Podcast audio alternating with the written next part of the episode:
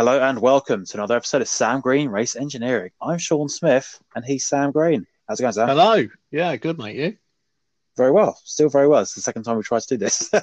Yeah. Right then, Sam. Today we've got a couple of new things to try. We're doing our podcast over the internet to see how terrible the quality is. So everyone listening, please feel free to tell us how terrible it is. But in the meantime, we got a different discussion. How versatile can an engine actually be? If only we had a test case. If only. Sam, how? Yeah, I mean, you have a Nissan 350Z, right, Sam? I do, yes. Yeah, I mean, do you think that engine might be a good bet? I would say, yeah. Let's delve a little bit deeper, shall we? Yeah, let's do that. And have a little look. So in Sam's Datsun 350Z. He has what's called a VQ35DE, which is a V6, which has some interesting origins. Now, historically, I first knew about this engine from the Renault Espace, a giant people carrier, which was a terrible car, and my auntie had one once. But it's also a single-seater race car engine, which I love very much. Yeah. So the versatility of it. How much more do you want than that? Exactly. It doesn't get much more different than that, really, does it? I mean, we disagree on the exact origin, though, don't we? Yeah, we do. We discussed this beforehand. Yes, I think it stemmed from the sort of the Renault side of things with the Espace. But a quick check on Wikipedia and also some arguments with you is put that to bed. Yes, because I found proof, and this is in the same sort of way that, you know, did you watch Danny Dyer on Would I Lie? Not Would I Lie to You? Who Do You Think You Are? Yes. Yeah, where it turns out he's related to the royal family. Yeah. Yeah. Well, this is essentially what I've found. I've done some digging, some family tree for this engine, and it turns out it's an F1 engine. Well, it put the biggest quotation marks around it that you can possibly get. I mean, in 1984, which is about 20 years before you were born. To be fair, exactly 10 years, 1984, exactly 10 years before I was born, Renault started using a V6 engine in their Formula 1 car. Okay. Admittedly, it was a 1.5 and it had two turbos in it, but it was a V6. Right. Oh, mate. Okay, so by the same virtue, the Formula 2 spec F1 cars in like the 50s and 60s, they're basically the same as what they are today in F1. Yeah, absolutely, yeah. Yeah, pretty much. Yeah, just because the metal's cast in the same country doesn't make it the same. But, I mean, if we just skim it back to road cars briefly, sure. I mean, I think the earliest then would have been, certainly for the VQ35DE, which is the exact engine, it would be the Nissan L Grand. Yes, which is another giant car. Yes, it's enormous and absolutely hideous, I'm not going to lie. I mean, it's pretty cool. Really? For a boat. Well, I mean, for a yacht, yes. Yeah. But, I mean, yeah, I don't know. And obviously, and then shortly after that, the Nissan Pathfinder. Another giant car.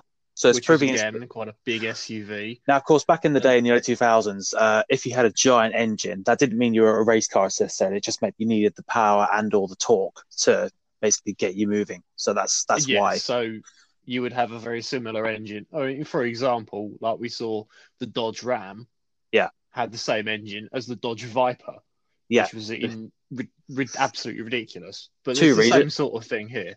Yeah, two reasons. One, it works. And two, you know, it lowers the cost with the bill of materials, economies of scale, because you're able to build the engine for more than one car. It's simple economics. It essentially means that you can make an engine and then develop it for your sports car, rather than make a new engine for your sports car. Yeah. So going back to this particular engine, as we say, the VQ35DE, which by the end of this podcast, we might even remember the acronym for.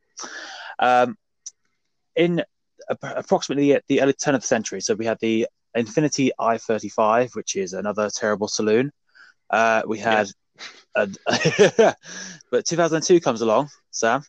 Good old year, 2002. Yes. And we get the Datsun 350Z. Yeah, the Nissan 350Z. Which obviously is the best car Nissan have ever made. I mean, apart from the Skyline. Much better. Well, I mean, maybe a few exceptions, but no, I mean, it was a pretty, even at the time, it was sort of known as being quite a decent, pretty quick car for the money. I mean, to be fair, this was at a time when the R34 Skyline was sort of disappearing. So the 350Z was going to become Nissan's premier.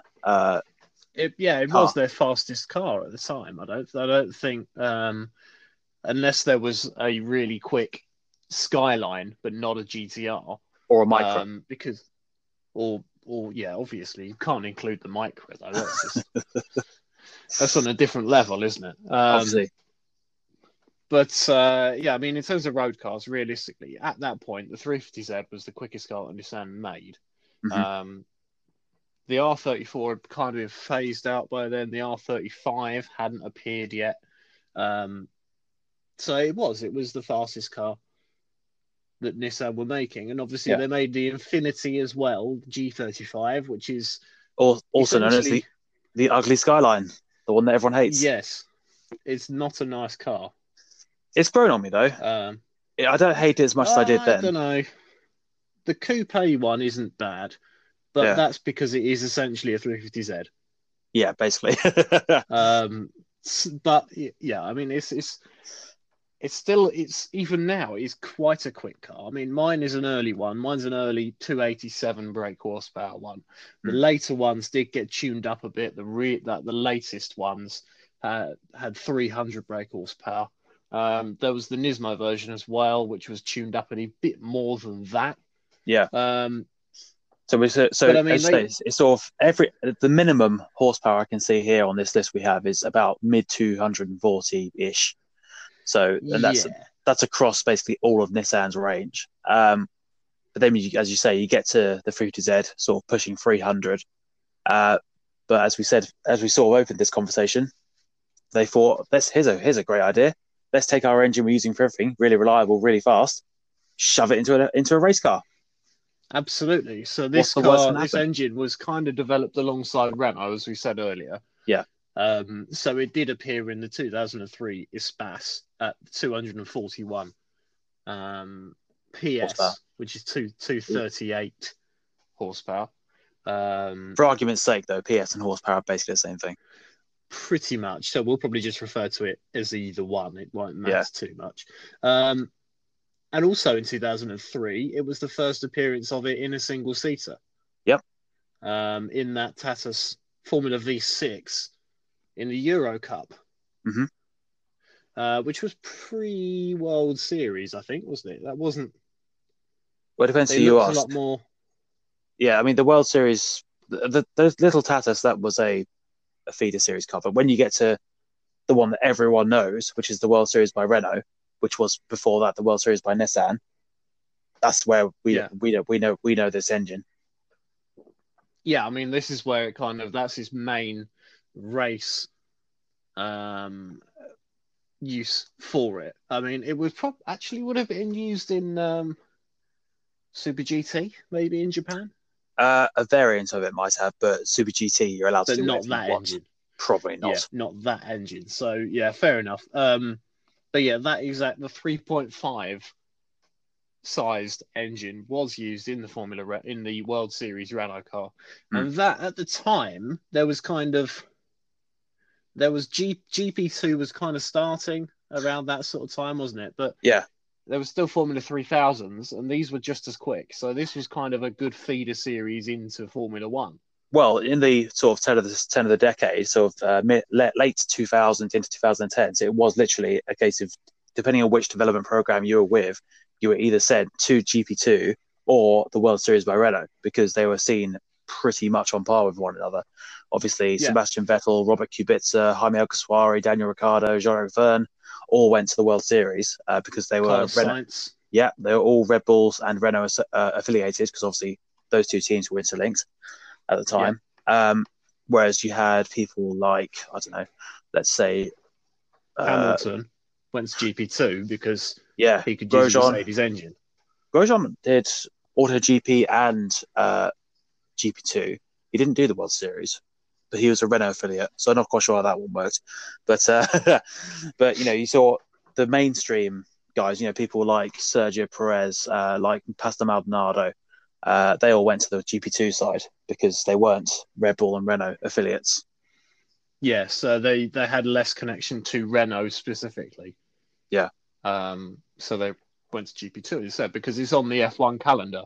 Mm-hmm. So if you're there at the same time as the F1 teams, there's a certain amount of logic to that you're going to get spotted a bit easier. Yeah. If you're not tied to a team already, you're going to get spotted if you're at the same race weekend. Yeah. So obviously the World Series by Renault cars, they were A, incredibly loud.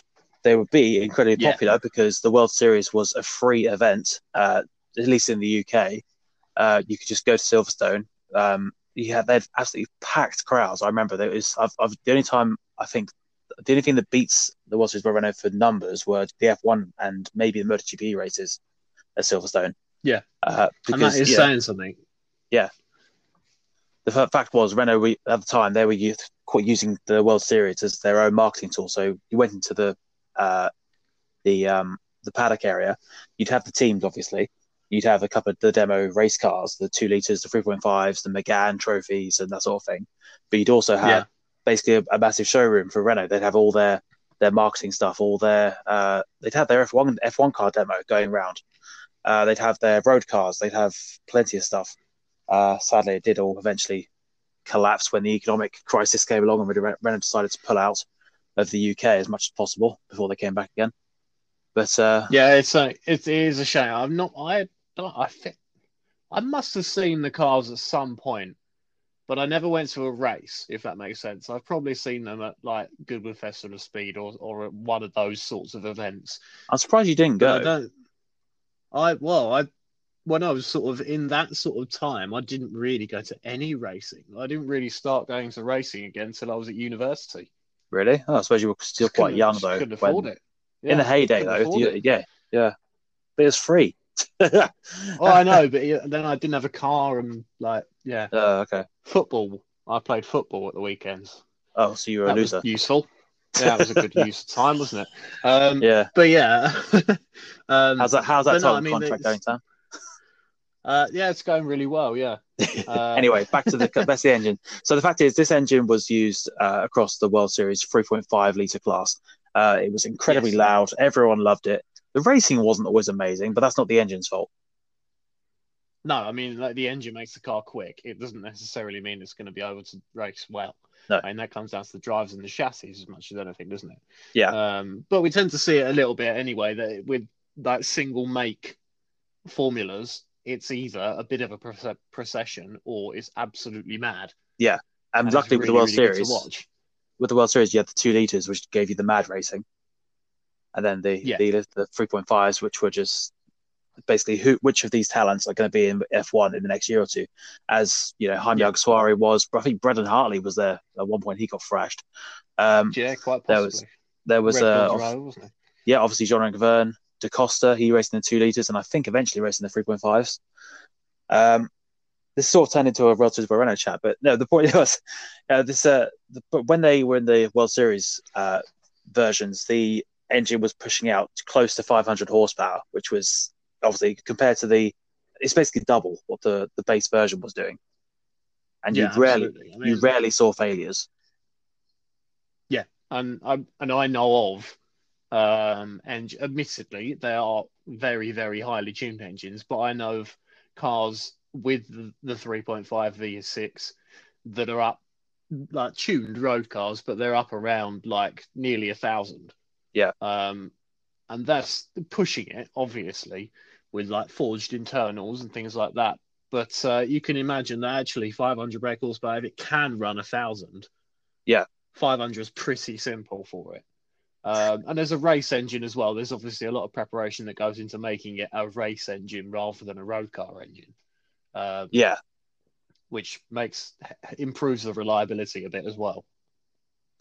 It does. I mean, obviously, the whole point of this is the whole point. Having the engine in as many different cars and different environments as possible is good for the manufacturer, because they're able to just stress test it in any other way, and that obviously improves their cars into the future, and also the car as it goes along. It's absolutely. It's really interesting. So obviously the 350Z that ended in about 2012, I think, production. No, it was a lot earlier than that. It was 2006. What? No, don't be silly. Yeah, no, and then the 370 came out after it, remember? And that was around 2012, but there was a time when they weren't making either. Really? Okay, Wikipedia's saying 2008, so we're both wrong. Okay.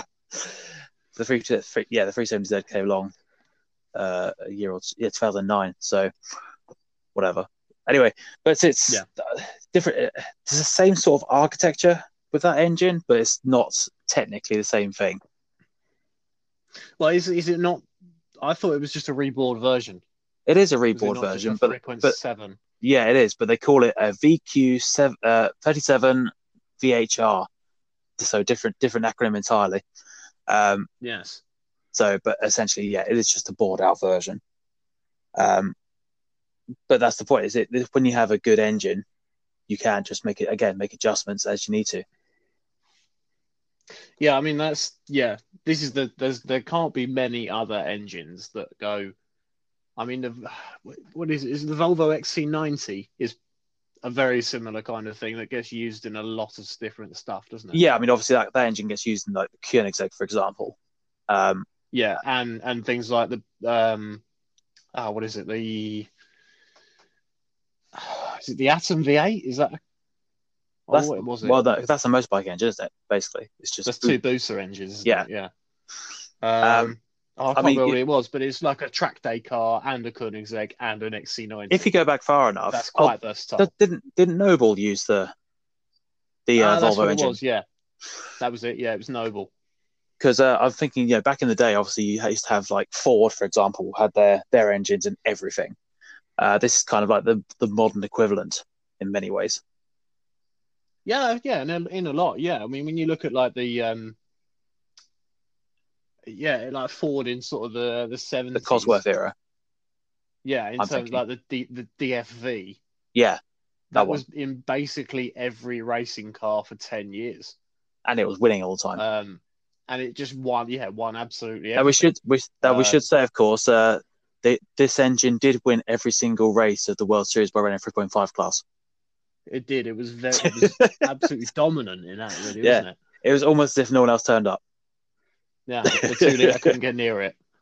No, or the Megane Trophy Cup. Anyway, sorry, back to your point, Sam. Which actually didn't when the Megane V6 used the same, didn't it? It did. Probably. I don't know. Yes. Would have done, I would have thought. The race car, anyway. Yeah. I'd be surprised if it didn't. It sounded the same. Remember that. Yes, that was always the great thing about the Megane V6, wasn't it? It was like, that's a formula car. It comes around the corner. It's a Renault Megane. Mm. Yeah, exactly. With the biggest diffuser you've ever seen in your life. Yeah, it's not really a Megane, really, at that point. No, it? But, it's really it was quite cool. It was quite cool, nonetheless. But yeah, I mean, it was. There's not many. Yeah, it was a very strong engine. Still is a very strong engine, and mine's got 115,000 miles on it now, and it's absolutely fine. I mean, the only sort of equivalence of this is a fairly generic thing across road cars. You see engines being used in multiple purposes. The examples I can think of is my engine in my Celica is like the nearest cousin to Lotus engines, which it's pretty cool. But then you can go one better than that, because you have the Fiat Cinquecento fire engine being used in those 750 Motor Club Formula cars we saw last year. Yeah, they're great, aren't they? They were tiny, tiny little things. Yeah, but that's race prepared. But the point is, that's like 2 or 3 models. This isn't a good 20 cars, like we're seeing. Yeah, I mean, when you showed me the list for this, of just how many cars it's been in, and it's still being used as well.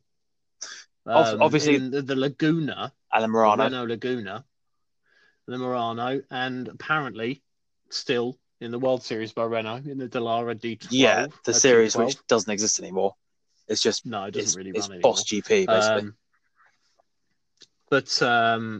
And I'd never heard of this car until I looked it up on Wikipedia. The Renault Samsung SM7. That looks... Which apparently is a Korean market car. Which is why I've never heard of it. Yes. But that makes sense. But again, even that's sort of a fairly low tune. It's only 214 horsepower. That's pretty weak. That's the weakest of a lot, isn't it? It is. I think. Yeah, I think it is actually. So that's just going backwards. Yeah, looking at it, that's a step back. So yeah, that is barely running. It's not working hard at all, is it? Sam, did your Datsun have a power mode switch, or is it just always on? It's always on. Oh, okay. I thought you had a toggle somewhere for how much. No, you can adjust the rev limiter. Ah, that's it. Which is quite clever, I suppose, for a 2004 car. But yeah, I don't think I've ever touched it. I've left it where it was. It revs. Well, yeah, no, it revs to 7,000. I've got mine set to rev limit at 6.6. Yeah. So obviously, I'm not on a racetrack. I don't need to rev to 7,000. Now, obviously, with all mechanical things, of course, an engine which has race qualities, shall we say, does also come with race car bills if it does go wrong. So, would you like to discuss your reasons? Well, not really, Let's just say it hurt. It was quite a lot of money for something that was not really a massive job. What was it in the end? In the end, it was the coil packs, which for a 100,000 mile car is not terrible. Well, no, I mean if it had just been that, it wouldn't have been a problem. But it was working out why, and then making them work properly. That was the problem. Yeah. But I'll be totally honest. A lot of it was because I didn't go to the right place. If I had gone to Nissan, it wouldn't have been anywhere near as expensive because they would have looked at it like they did when I eventually took it to Nissan, and they went, "Oh, well, there's the problem," and fixed it straight away. Whereas because I went to a non-Nissan specialist who didn't work on those cars, they didn't know how it should be. Yeah, that's a different. So they were trying to find that was the main reason it was that expensive. But I mean it was. The build quality is pretty good. The fact is, I've been in your car, Sam. You don't drive slowly. Yes. No. Well, I stick to the speed limits, Sean. Yeah, it's as you say, I get there very quickly. That's precisely what I say. Yeah. So yeah, I just use the pedal effectively. Yeah, you just make sure it's working. Yeah, but the fact is, it's just showing the engine is strong. It's very, as we've said repeatedly through this podcast, it's very versatile in terms of its range, in terms of its use, not in terms of its fuel economy. It's not good at that. No, it's not very good at that. But it is an engine of its time. But I mean, to be fair as well, it's in a sports car at the moment. You'll probably find in the Renault Samsung, it gets a lot better fuel mileage. And it can probably charge your phone. Yeah, quite possible. Well, maybe not my phone. No, maybe not yours. Mine's an iPhone. But yeah, I mean, it's one of those things, isn't it? I mean, it's a shame that it'll be gone. We can moan about, yes, and I don't think it's going to be particularly long before it is phased out. Yeah, there's a lot less cars using it now. Put it that way. Well, basically, it's just whichever countries are still allowing internal combustions, really, because it's obviously EU countries. They're becoming more compressed by the emissions laws. So customers get taxed through the teeth, basically, for having an engine that dares to spit out carbon dioxide. Race cars, they just don't have them anymore because they have either hybrids or they have small capacity turbos. Again, just because the fuel economy isn't there in a 20-year-old engine. Which, it's, as I say, it's an engine which was built for its time, and it did its job very well. Yeah, it did its job very well for that time period, but now it's an old engine, it's an old car. The 350Z especially. Well, they're all old cars across the board. Well, yeah. The fact is, the Renault Vel Satis had this engine. It did actually, yeah. But that's showing how old this particular block is. But 2001 to 2009, the Renault Vel Satis. Yeah, I didn't realise they made them that late. Neither did I. Obviously, they probably stayed in France. Possibly, actually, yeah. But yeah, I mean, it is probably going to be phased out soon. It will be a shame, just purely because that is the way of the world now. All engines are getting smaller, becoming more electric dependent, and those small engines tend to be charging an electric motor or are turbocharged to try and make a bit of power because we can't have emissions anymore. No, it's a shame, but there we go. That's the way of the world. That's the way of the world. That is the Renault Nissan VQ35DE. Did it win any awards that we know of? That's a good question. I don't know. I mean, apart from obviously the countless Formula Renault championships. Yeah, aside from those, I can't see any. I can't see any on my research. I didn't write any down. But can we give it an award? Oh, it did. It was on Ward's 10 best engines. Ooh. From 2002 to 2007, and then it had a 9-year sabbatical and came back in 2016. Yes, there we go. It's an award-winning engine. So, yeah, award-winning. There you go. I mean, that's what more can you really ask for? And it's also Stelvio's favourite V6 that we can think of right now. Yeah, it's our favourite Nissan V6 because we can't give it to the Le Mans car. So Chris's favourite, the GTR. We can't give it to that. The 370Z is just basically the same thing, but not as versatile. And we don't like the F1 engine. I quite like. Not really. So there you go. That's it. Congratulations. Yeah, there we go. Congratulations to Nissan Renault or Nissan engine. Well done for your 20-year-old engine getting an award for the Stelvio Automotive V6 of the. I bet they weren't expecting that. I bet they weren't. The V6 of the. We just saved it. They're not going to decommission it now. Exactly. There you go. Thank you. Well, you're welcome to everyone who's a big fan of the engine. Otherwise, I think we're pretty much covered. I think we probably are. Yeah, so that's going to do it. I think we've got on long enough. Yeah, for this little test we've done of our new podcast setup, obviously let us know in the comments or wherever if you have any suggestions. This is just a bit of a tongue-in-cheek while we're all in lockdown for the coronavirus. But a bit of insight into... I thought we were going to manage an entire podcast without mentioning I've left it to the end. Oh. But anyway, that's so expect some more interesting stuff coming from us as W Automotive, Sam Green Race Engineering. Yeah, definitely. There you go. Well done us. We'll see you next time. Follow us on social media. Do that. Yeah, Facebook, Instagram, Twitter, Anchor FM. Yes, Twitter. And until then, we'll see you next time. Take care and goodbye. Goodbye.